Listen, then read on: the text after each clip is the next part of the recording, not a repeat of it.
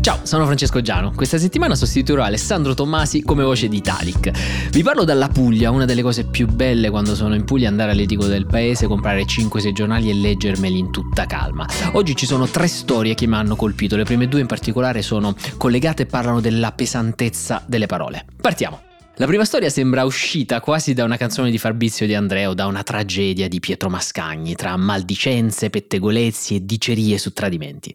Protagonista Rachele Silvestri, 36 anni, fino al 2020 lei è una parlamentare del Movimento 5 Stelle. Poi passa a Fratelli d'Italia e diventa deputata con le elezioni del 25 settembre scorso. A questo punto iniziano le maldicenze. Rachele ha un compagno, rimane incinta, ma qualcuno, forse come dice lei nel suo stesso partito, magari per invidia, inizia a far girare una voce maligna.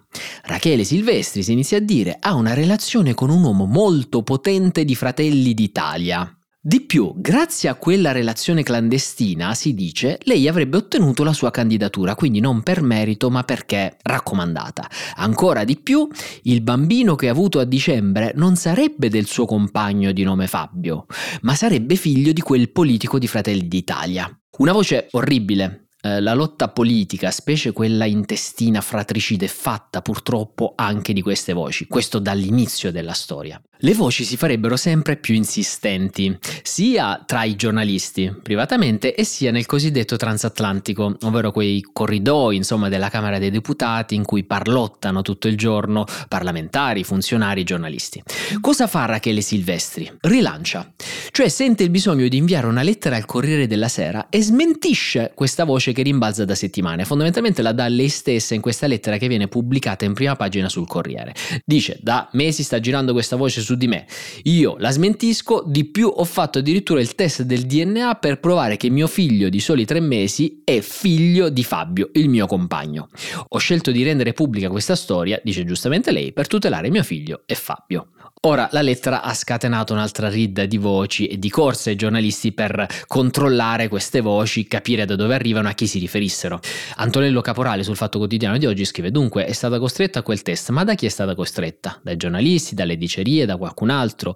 Mistero, anche perché, fa notare qualcuno, in effetti la notizia non era mai stata pubblicata su alcun giornale, salvo qualche spiffero fatto su Dagospia, però senza nessun nome esplicito. Lei stessa scrive nella lettera, l'unica cosa che so è che chi si è inventato questa storia è un uomo, probabilmente un politico. Qualcuno dice che la calunnia, scrive ancora lei, sia stata pensata per attaccare alcune figure del mio partito, magari per insinuare un degrado da basso impero. La sua lettera fa insospettire molti, sembra quasi si riferisca a una lotta interna a Fratelli d'Italia. Sempre Antonello Caporale sul fatto raccoglie i sospetti e mh, mm, racconta questa caccia al totonome insomma, dell'altro politico di Fratelli d'Italia che avrebbe avuto una relazione clandestina secondo le dicerie. Antonello Caporale ricorda una strana intervista rilasciata il 15 marzo, sempre al Corriere della Sera, dall'attuale ministro dell'Agricoltura Francesco Lollobrigida. Chi è Francesco Lollobrigida? È un uomo molto potente di Fratelli d'Italia da oltre 15 anni, compagno di Arianna Meloni. Meloni, sorella della premier Giorgia Meloni. In questa intervista del 15 marzo lo stesso Lollo Brigida diceva Ormai di me si dice di tutto, mi conoscono tutti, sono a capo di tutto, la gestione di enorme potere e finisco pure nel gossip. È tutto assolutamente falso, diceva lui, smentendo qualcosa che ancora non era uscito. Antonello Caporale infatti scrive ma quale gossip? Che cos'è che è falso? Non è dato saperlo. E insomma è un cortocircuito di dicerie e di pettegolezzi che in fondo ci sono un po' sempre nella storia della Seconda Repubblica. Un democristiano di grande esperienza diceva che la politica è un pugno di noia in Parlamento le giornate si trasformano in ozio senza riposo e fatica senza lavoro. Bellissima descrizione. In questo caso c'è una donna che in preda a condivisibili sentimenti di schifo, violenza e umiliazione affronta la diceria con un'altra diceria, scrive sempre Caporale. Afferma che forse potrebbe essere addirittura un politico a soffiare sul fuoco, a calunniarla, riducendo a vizi le sue virtù, a convenienze le sue scelte pubbliche. Che cosa c'è però che torna sempre in queste storie? Il ruolo purtroppo mortificato delle donne. Selvaggio Lucarelli sui social ha scritto: Ma perché in questa questa brutta vicenda è solo la donna a sentirsi costretta a fare avanti? Che ruolo ha il politico che anche lui è stato calunniato? Perché non si fa avanti anche lui? Stefano Cappellini su Repubblica scrive come questa vicenda ci fa interrogare anche sulla degenerazione dei mezzi di lotta politica, oltre che sull'inclinazione umana al pettegolezzo. I precedenti, scrive lui, di dover ricorrere a una sorta di autogossip per smentire le malignità sono rari ma illustri. Uno dei più clamorosi fu forse quando Silvio Berlusconi, anni fa, durante una conferenza, eh, assieme alla premier danese, smentì Davanti ai giornalisti la vulgata che accreditava l'esistenza di una relazione clandestina tra l'allora sua moglie Veronica Lario e il politico del PD Massimo Cacciari. Ovviamente continueranno magari nelle prossime ore sia in rete che sui giornali la caccia ai totonomi più che altro per capire chi ha diffuso queste malignità e perché, per una lotta fratricida, per danneggiare in maniera viscida la stessa Silvestrio, magari eh, lo stesso Lolo Brigida. In futuro ci dovremo interrogare sempre di più, secondo me, sulle nostre parole, sia quelle scritte sui giornali, ma anche quelle sussurrate per i corridoi.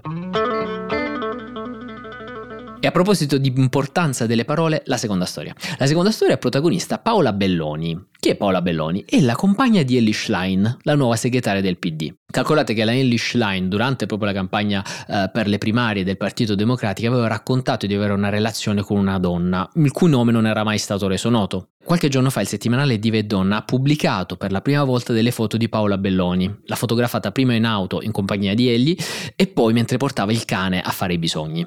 Paola Belloni, che finora è sempre rimasta uh, nell'ombra, ha pubblicato un post sul suo profilo Instagram che è diventato anche abbastanza virale in cui fondamentalmente attacca quelle foto e dice al settimanale di Vedonna guardate che voi mi avete fatto outing, mi avete fatto un qualche tipo di violenza. Ricordiamo eh, una cosa è il coming out e una cosa è l'outing. Il coming out è quando una persona decide di dichiarare apertamente il proprio orientamento sessuale. L'outing invece è quando qualcuno senza chiedere necessariamente il permesso rivela l'orientamento sessuale di un'altra persona. Paola Belloni in questo post Instagram dice non mi hanno visto arrivare e quindi hanno tirato fuori i teleobiettivi. Cari giornalisti di Diva e Donna, comunicare a mezzo stampa l'intimità affettiva di una persona è un atto ingiusto e si chiama outing. Io ne sono stata travolta ma per fortuna non annichilita perché ho una rete amicale e familiare che mi sostiene. Mi chiedo solo cosa sarebbe successo se io questa rete non l'avessi avuta. E quindi poi continua, in Italia non abbiamo il matrimonio egalitario, non abbiamo tutele per i figli e le figlie di famiglie omogenitoriali, non abbiamo una legge contro l'omo, lesbo, bi, transfobia. Il coming out è una scelta personale, ma mi rendo conto che essere la compagna di una figura pubblica vi abbia fatto pensare di avere il diritto di esporre me quanto esposta lei.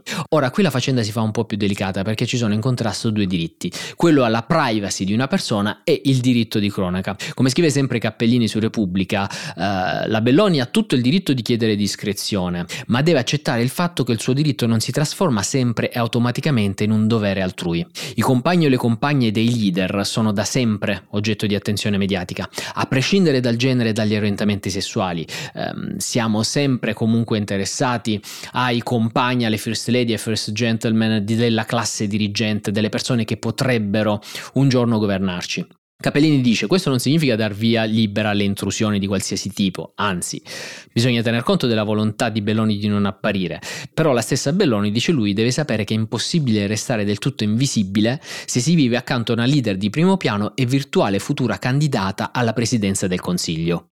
Ecco, queste sono un po' le prime due storie che mi hanno colpito perché hanno un po' a che fare anche con il ruolo delle donne nella politica italiana. Flavia Perina sulla stampa ha scritto una cosa secondo me molto interessante. Eh, dice: In questo momento storico abbiamo per la prima volta nella storia italiana due donne a capo dei principali partiti italiani.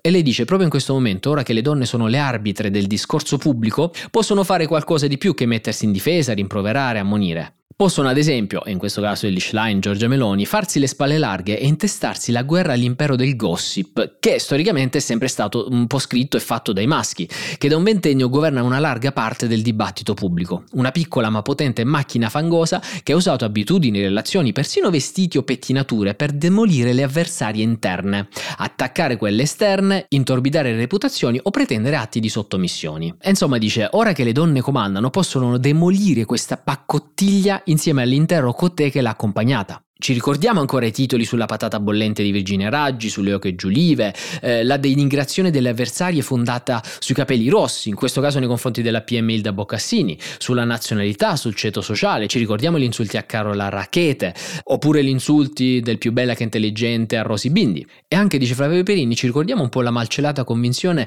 che dietro l'affermazione di ogni donna di destra ci fosse sempre una storia di prestazioni sessuali ben remunerate, ovvero che fossero raccomandate esattamente esattamente come ha denunciato Rachele Silvestri. Ecco, insomma, dice, ora che le donne comandano e una di loro sta con una donna, possiamo legittimamente aspirare anche a mandare al macero tutta quella retorica che ha dominato gli ultimi decenni di storia, di giornalismo e di politica italiana.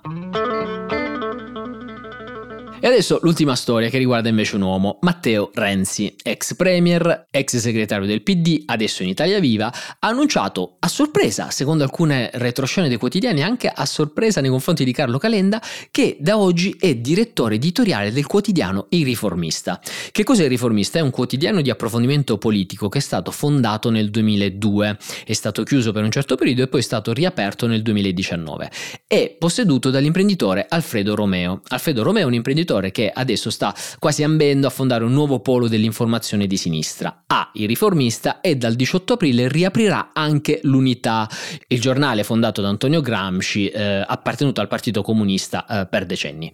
C'è stato un giro di poltrone, da oggi Matteo Renzi diventerà direttore editoriale del Riformista e invece all'unità passerà Piero Sansonetti che fino ad oggi è stato direttore del quotidiano Riformista. Quindi una sorta di giro di poltrone come quelli a cui ci hanno abituato per tanti anni anche i giornali di destra, Libero il giornale in cui c'erano diversi giri di poltrone tra i direttori. Ora specialmente su Twitter che è frequentato parecchio dai giornalisti, la notizia ha scatenato tanti commenti e anche tante proteste, in particolare su due fatti. Il primo è l'opportunità che un senatore, perché ricordiamo Renzi è senatore del Parlamento italiano con Italia Viva, diventi anche direttore responsabile di un giornale. Molti parlano di conflitto di interessi. Storicamente, ricordiamolo, eh, i politici sono stati direttori di giornali, specie dei giornali di partito. Lo stesso Renzi ha ricordato come Sergio Mattarella sia stato direttore del Popolo e come Walter Veltroni, ex eh, segretario del Partito Democratico, sia stato per anni direttore dell'Unità. C'è da dire anche che erano altri tempi, erano giornali di partito in cui non c'erano i social, in cui non c'erano tutte queste opportunità di comunicazione anche da parte di un singolo uomo ed erano eh, delle voci ritenute essenziali a un partito proprio per esporre la propria visione del mondo. Adesso siamo nel 2023, questi giornali hanno delle tirature molto più limitate e ci sono sicuramente anche altri mezzi che garantiscono di avere una propria voce e di raggiungere un ampio spettro di popolazioni. C'è chi si chiede appunto quale sia il senso dell'operazione oggi nel 2023, quali siano le competenze giornalistiche di Renzi che nella sua storia ha sempre fatto il politico, e quindi quali siano i motivi della sua nomina. I giornalisti protestano, il sindacato dell'FNSI e il comitato di redazione dell'unità sostengono che questa sia una mera speculazione editoriale e ricordano quelle che definiscono le colpe di Renzi che era segretario del PD proprio quando l'unità ha chiuso. Loro dicono Renzi diventa direttore del riformista alla faccia dei giornalisti e dei dipendenti dell'unità, 21 in totale, che sono in cassa integrazione e poi in disoccupazione dal 2017. Nessuno tra l'altro dei giornalisti tornerà al lavoro all'unità l'Unità, visto che il quotidiano L'Unità sarà realizzato dall'attuale redazione del Riformista. Quindi insomma dicono non ci saranno nuovi posti di lavoro, ma anzi. D'altra parte lo stesso direttore del Corriere della Sera, Luciano Fontana, dice mi stupisce che Renzi voglia fare 3.000 mestieri eh, e quindi conferenziere, adesso direttore, eccetera, ma non l'unico mestiere per cui è stato eletto dal popolo italiano, cioè il senatore. Stefano Folli invece di questa nomina dà una lettura più politica. Dice Matteo Renzi eh, diventa direttore di un giornale che si è segnalato per le sue battaglie garantiste. E il segnale è chiaro. Se da una parte c'è il PD di Elish Line che si radicalizza a sinistra, quindi sempre più vicino ai 5 Stelle, c'è spazio per posizioni diverse, per posizioni riformatrici che adesso Renzi vuole andare ad occupare. E le vuole occupare grazie a questo strumento che ha a disposizione, ovvero un giornale. Un piccolo giornale, dice lui, cos'ha? Ti porta questo vantaggio di poter intervenire ogni giorno con polemiche mirate sui temi che ti stanno a cuore. Mi verrebbe da dire che questo strumento adesso sono più che piccoli giornali, anche i singoli canali social. Matteo Salvini e Giorgia Meloni lo hanno fatto per anni, intervenendo appunto sulle polemiche del giorno grazie a dei post eh, sui loro social che raggiungevano milioni di persone. Andrea Minus sul foglio invece diventa più ironico. Dice Matteo Renzi, nuovo direttore dei riformisti, è una notizia inaspettata, un colpo di teatro, un'impennata futurista in una carriera sempre concitata, entrate e uscite di scena fulminante, ribaltoni politici, conferenze a Dubai, cattedre da Stanford, libri, documentari sul Rinascimento, promesse di andarsene via, mollare tutto e invece no. Uno dei mantra del renzismo dice e anche del suo fascino è sentirsi liberi di cambiare idea, fare disfare, progettare, tornare sui propri passi. A 40 anni Renzi era soprattutto Twitter, cameo ad amici di Maria De Filippi e Leopoldo con l'IPad, verso i 50 è con più consono e vecchio quotidiano. Forse era questa l'essenza della rottamazione.